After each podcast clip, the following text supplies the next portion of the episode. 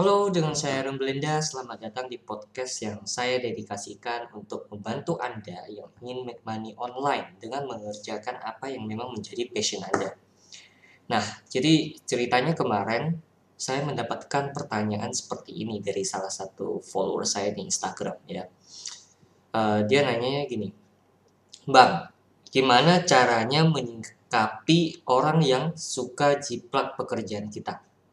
Nah, Uh, jawaban saya simple sebenarnya, yaitu kasih, ya, kasih jiplak. Oke. Okay. Nah, di jiplak itu sebenarnya adalah salah satu risiko kalau Anda itu adalah pakar di bidang Anda. Artinya apa? Apa yang dimaksud dengan pakar? Ya, artinya pekerjaan Anda itu diakui. Oke. Okay. Kemudian apa yang Anda kerjakan itu proven, terbukti berhasil. Itu juga berarti Anda itu berhasil memimpin sebuah gerakan, movement. Ya, Anda adalah seorang pemimpin. Karena nggak mungkin lah ya, e, kalau kerjaan Anda sucks itu ada yang bersedia untuk menjiplak Anda. Paham sampai di sini ya? Nah, saya dulunya itu suka kesel kalau ada yang menjiplak produk saya, ada yang menjiplak materi saya, tulisan saya. Tapi sekarang saya justru seneng gitu. Sambil saya ngetawain tuh orang. Kenapa? Karena gini, e, mereka yang menjiplak itu tidak tahu alasan sebenarnya dibalik kita melakukan X Y Z ya. Kita, let's say kita sedang melakukan split testing dan mereka berhasil menjiplak yang tidak berhasil gitu loh. Ya kan mereka nggak tahu kita lagi e, melakukan yang namanya split test. Jadi bisa saja yang mereka jiplak itu adalah sesuatu yang merupakan hasil buangan kita, ibaratnya sampah kita. Nah, mereka yang mentalnya menjiplak, itu selamanya cuma bisa jiplak. Oke, okay? Mereka cuma bisa jadi ekor, nggak bisa jadi kepala. Nah, mungkin Anda bertanya, tapi Ron, bukannya di dunia ini sudah nggak ada ide baru ya? Bahkan ilmu digital marketing sekalipun, itu banyak kok yang diadop dari luar. Nah, jadi gini, bedakan jiplak dengan modeling, ya. Jiplak itu adalah ketika Anda mengcopy plug, ya, plug-plugan gitu ya, pekerjaan orang lain. Anda gak nambah value sama sekali, istilahnya kontrol C, kontrol V deh, ya. Kalau Anda uh, tahu kontrol C, kontrol V itu kontrol copy, kontrol V itu apa ya? Ya itulah, pokoknya copy paste lah. Nah, sedangkan modeling adalah ketika Anda mengumpulkan ide-ide bagus dari berbagai referensi, ya, kemudian Anda bikin karya baru yang lebih bernilai dari semua referensi yang tadi itu. Ya, saya ulangi.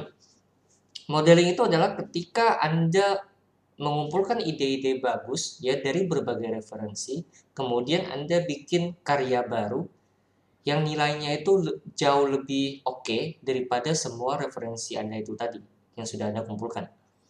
Nah, sama seperti ketika saya memutuskan untuk membuat software sales funnel, funnels pro dot i d mungkin yang sudah teman-teman tahu semua ya. Nah, semua itu berawal dari mana? Dari masalah, ya. Nah, masalahnya apa? Masalah saya waktu itu adalah saya mau bikin landers, mau bikin sales funnel, mau bikin halaman web, tapi saya nggak nemu yang harganya itu bersahabat. Oke, okay. Saya juga punya masalah sekali dapat yang friendly, yang harganya bersahabat, fiturnya nggak lengkap gitu untuk bisa menjembatani kebutuhan di bisnis saya. So, yang saya lakukan kemudian itu apa? Ya, saya modeling software as a service, yaitu startup-startup serupa di luar sana, ya kompetitor. Uh, saya nggak pengen bilang kompetitor sih, karena memang yang kita lakukan itu agak berbeda. Ya. Intinya saya benchmarking lah ke startup-startup serupa di luar sana. Ada juga yang di lokal ya. Saya kumpulin ide-ide yang bagus dari mereka. Kemudian saya eliminasi yang nggak dibutuhkan, ya. Kemudian saya juga improve yang menurut saya itu bisa lebih baik dari mereka. Dan jadilah Funnels Pro yang sekarang. Uh, Funnels Pro sekarang itu punya fitur Sales Funnel Builder. Kemudian kita punya fitur Order Management. Artinya teman-teman bisa check out order di sana. Kita juga punya check out sistemnya, ya. Hitung ongkir segala macam itu udah bisa, C O D. Kemudian bisa mengelola data penjual di sana. Kemudian juga ada membership area. Nah, ini yang memang saya ngotot harus ada di Funnels Pro karena memang e, uh, saya melayani para coach yang ingin membuat membership area sendiri, yang ingin uh, membuat online course mereka sendiri, sehingga mereka membutuhkan yang namanya membership area mereka sendiri untuk murid-murid mereka yang sudah uh, membayar kelas mereka. Nah, celakanya adalah banyak entrepreneur itu idealis, ya. Udahlah modalnya cekak, sumber dayanya terbatas, sok idealis lagi, ya. Dan mereka itu kebanyakan pengennya itu sok-sok jadi pioner gitu.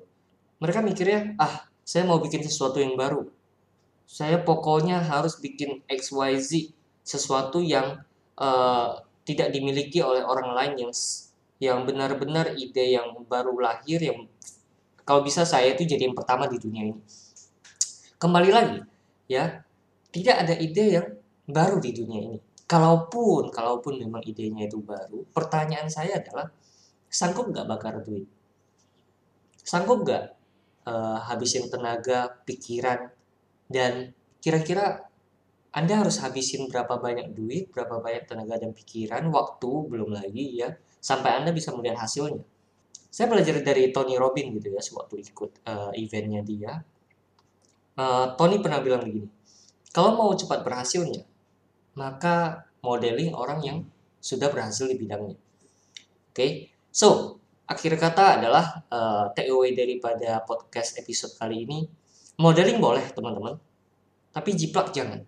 Ya, bagaimana skenario-nya kalau Anda itu dijiplak? Saran saya adalah ikhlaskan. Oke, okay?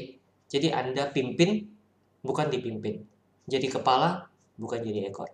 Semoga bermanfaat. See you di next episode.